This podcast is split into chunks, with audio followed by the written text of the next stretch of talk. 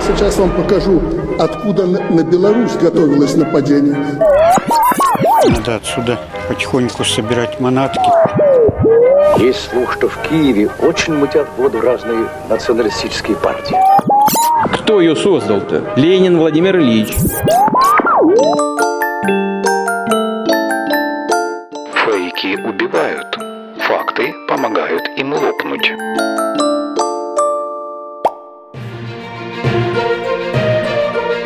Кража гуманитарки и волонтеры-мошенники. Как Россия пытается дискредитировать движение в поддержку Украины. На ЛРТ «Факты Украина».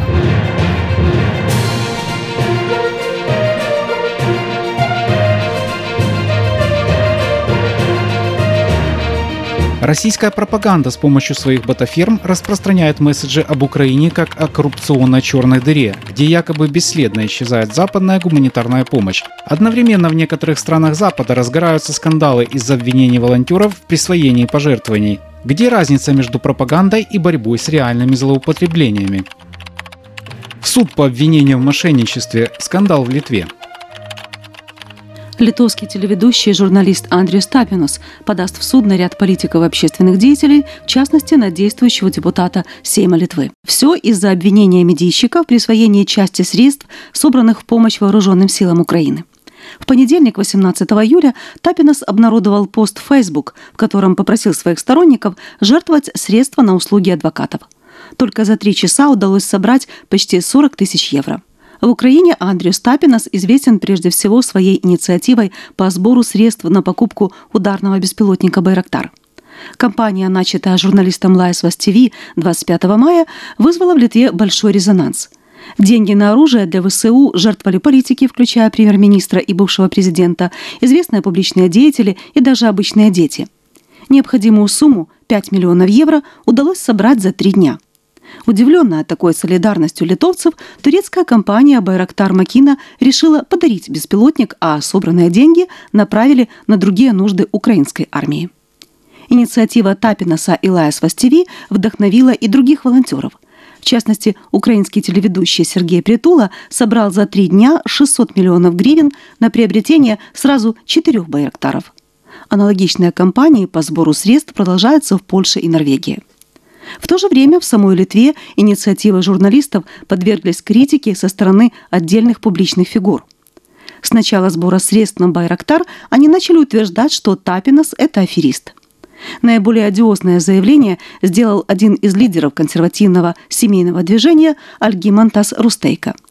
Сначала он заявил, что Андрей Стапинос вводит людей в заблуждение, поскольку ни одна общественная организация не имеет права передавать помощь Министерству обороны – Далее посыпался еще ряд обвинений. Якобы пожертвования попадают на личный счет девушки Тапиноса или оседают на телеканале Лайсвас ТВ. Наконец, телеведущего обвинили в том, что он проигрывает собранное средства в казино Лас-Вегаса. С аналогичными нападками выступил и депутат Литовского сейма Ремигиус Жемайтайтис. Цитата. «Сколько денег они берут? Меня совсем не удивляет, когда кто-то играет в покер на пожертвованное средство, ежедневно тратя 150 тысяч долларов, написал политик Facebook. Свои последующие обвинения в афере с закупкой беспилотников для защитников Северодонецка Жемайтайтис подкрепил арифметическими расчетами. Цитируем. Он приобрел 5 единиц за 50 тысяч евро. В интернете один беспилотник стоит 8500. 5 умножаем на 8500 равно 42 500 евро. Следовательно, 7500 евро могли быть украдены. Это Андресу на покер, вероятно, 7500 евро только с беспилотников. Конец цитаты. В ответ на это Тапинос отметил, что закупки производит не Лайсвас ТВ, а благотворительный фонд Blue Yellow, на счет которого переводят собранные средства.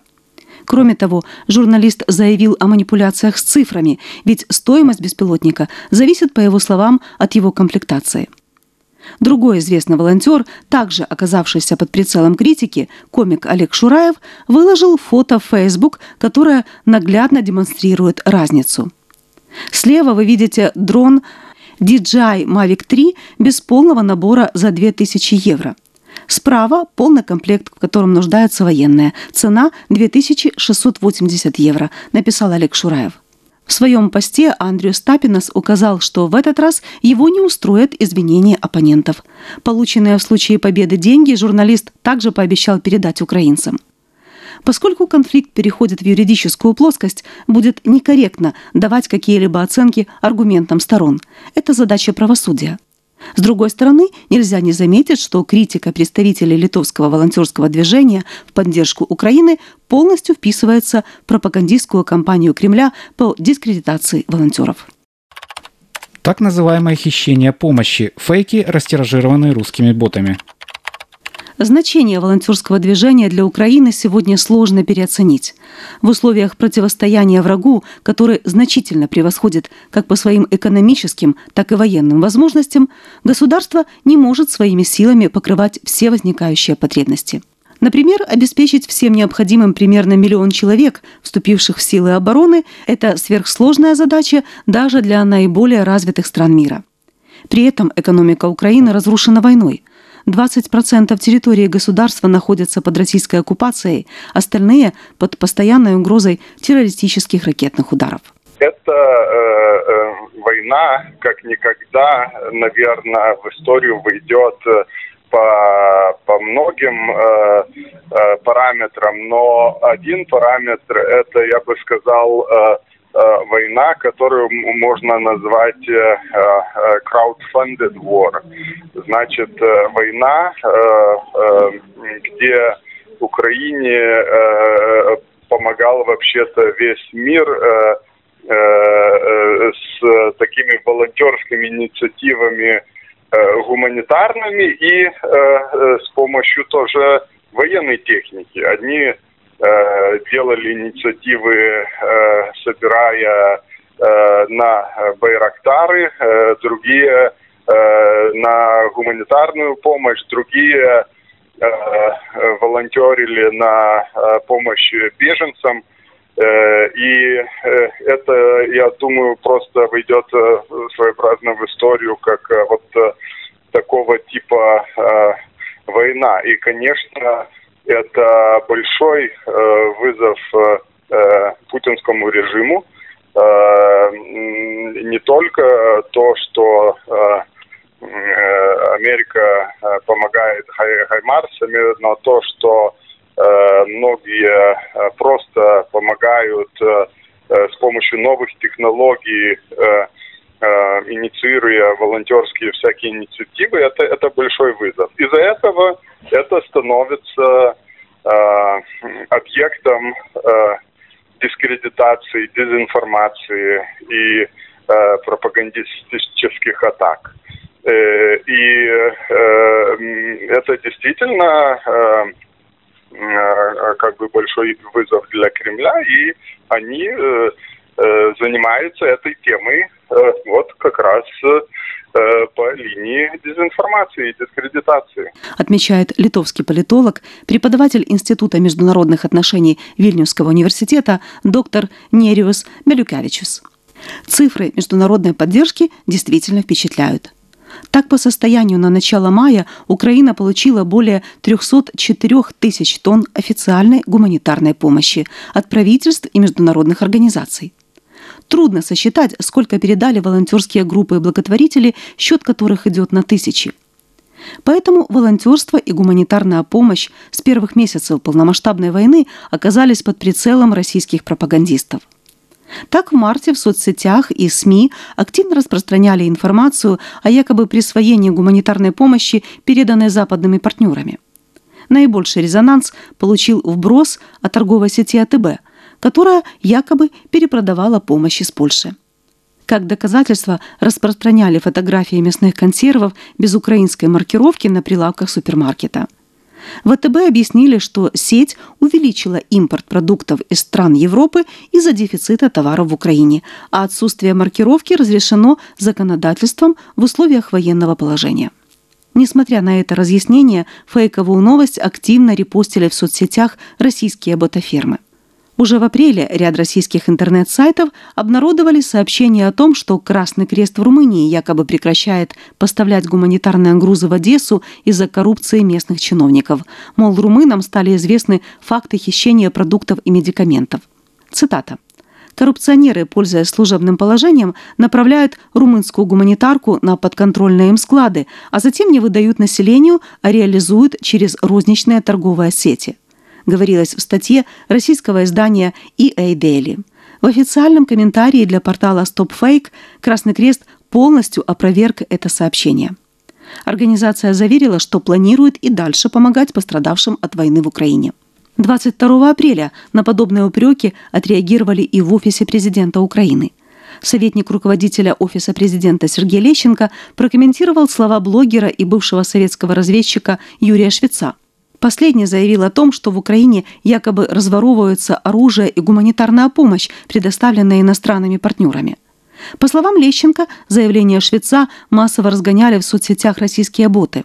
Однотипные комментарии, очевидно, переводили на украинский с помощью Google Translate. Во-первых, э, э, вбросы с э, русских источников, да, государственных источников или там квазигосударственных источников насчет там фейков по раскраденному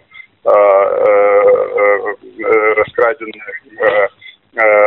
волонтерским, гуманитарным складам и тому подобное. Но я хочу напомнить, это же то же самое делается по военной линии. Разрабатывается тема, что вот вся эта военная помощь, хаймерсы там и всякая другая техника, она будет, будет распродана, там окажется там где-то Э, в Азии и тому подобное. Так что по, по той же линии работают и по э, волонтерским проектам. Но тут есть момент, э, который всегда э, э, был э, в и советской пропаганде, и в российской пропаганде используются такие э, э, э, ну, как бы тут э, такая э, этикетка, но такие удобные идиоты, да, те, которые держат какую-то злобу на э, активистов э, локально, да, и, или это политики, э, которые имели какие-то там баталии с теми, кто волонтерит теперь, или там еще кто-то, и они э, э, подбирают эти э, кремлевские вбросы и начинают раскручивать э, э, эти темы э, внутри.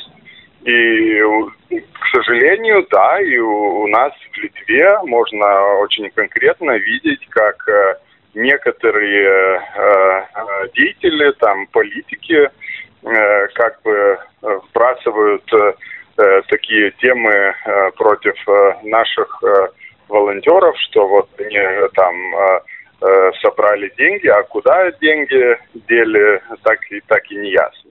И это уже вброс такого, э, стратегический вброс такого сомнения вот в эти процессы. А когда это сомнение раскручивается, э, сомнение этой деятельности, то когда, как, конечно, это ударяет по всем этим инициативам, потому что люди начинают сомневаться, и э, э, не, не э, э, как бы не переводят и деньги, не, не эти инициативы не поддерживают. Отмечает Нериус Малюкявичус. Реальное преступление – массовое или единичное явление – 24 марта Верховная Рада Украины приняла закон, вводящий уголовную ответственность за нецелевое использование гуманитарной помощи, благотворительных пожертвований или безвозмездной помощи. В условиях военного положения за подобное действие преступникам грозит до 7 лет заключения с конфискацией имущества. Такое суровое наказание может свидетельствовать о том, что украинские власти серьезно обеспокоены возможностью соответствующих злоупотреблений. 16 июля глава Национальной полиции Украины Игорь Клименко отчитался, что по новой статье Уголовного кодекса начали около 300 производств. 47 человек получили подозрения.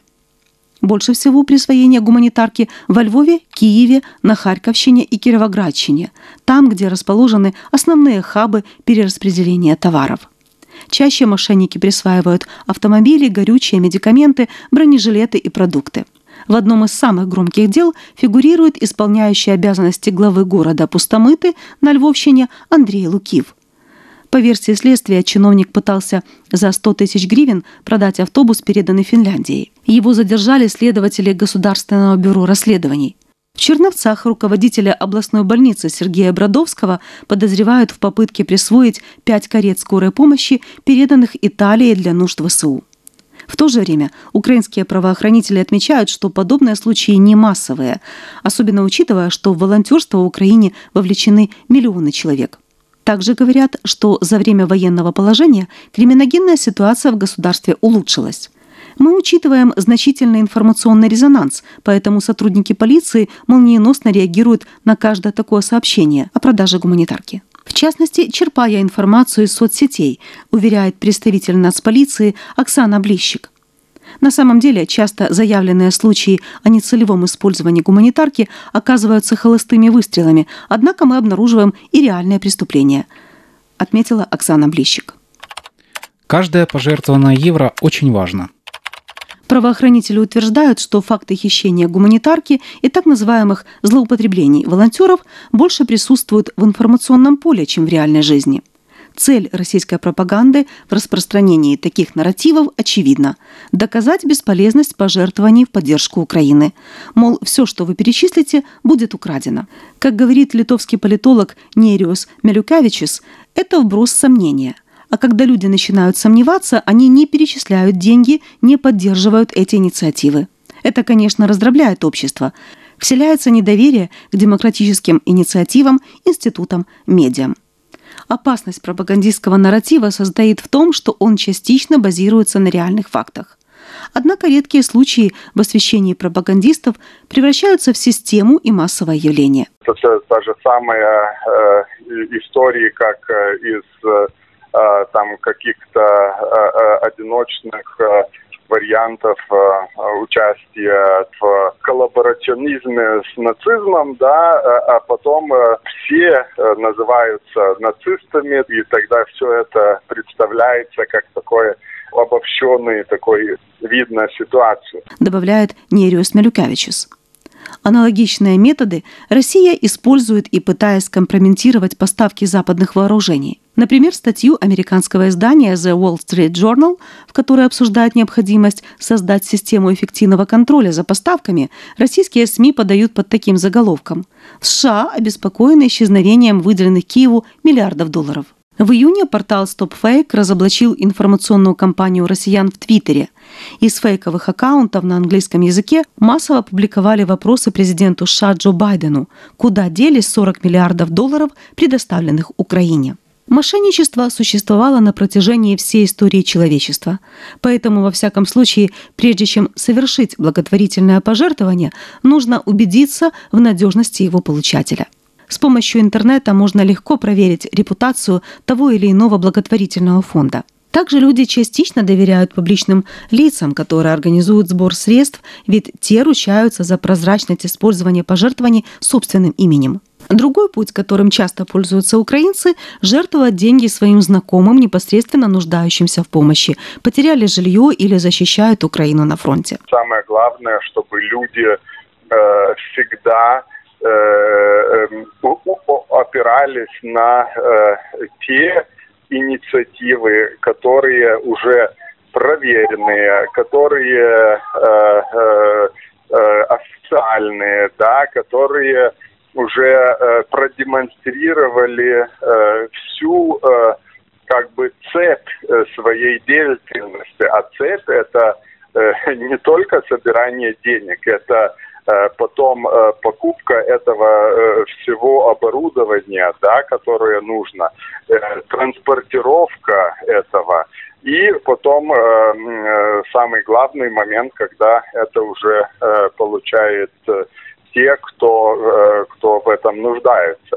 И если они продемонстрировали свою способность это делать, и если они демонстрируют всю свою отчетность э, э, прозрачна, тогда да, вот это есть те инициативы, на, на которые надо опираться. Советует литовский политолог. Волонтерская помощь критически необходима, особенно сейчас, когда постепенно война становится обыденностью и интерес к событиям в Украине по объективным причинам угасает.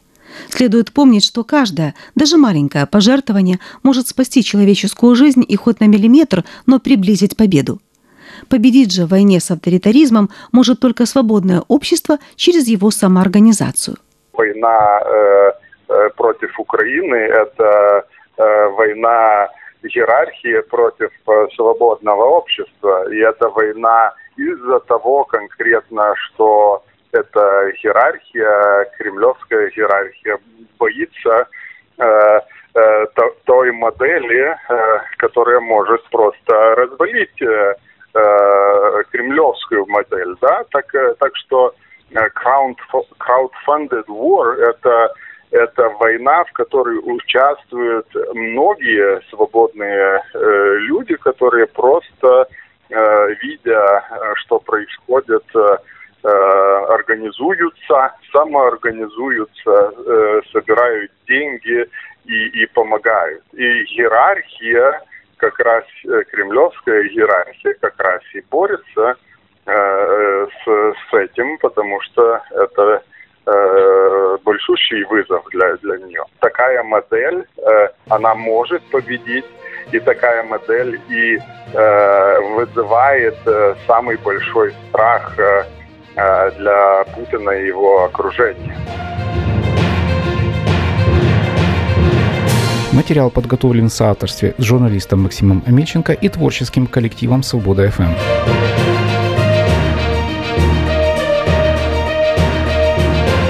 Статьи из цикла ЛРТ «Факты Украина» публикуются в рамках международной программы «Медиафит», финансируемой Европейским Союзом для повышения информационной устойчивости регионов Украины. Текст озвучили Елена и Олег Головатенко.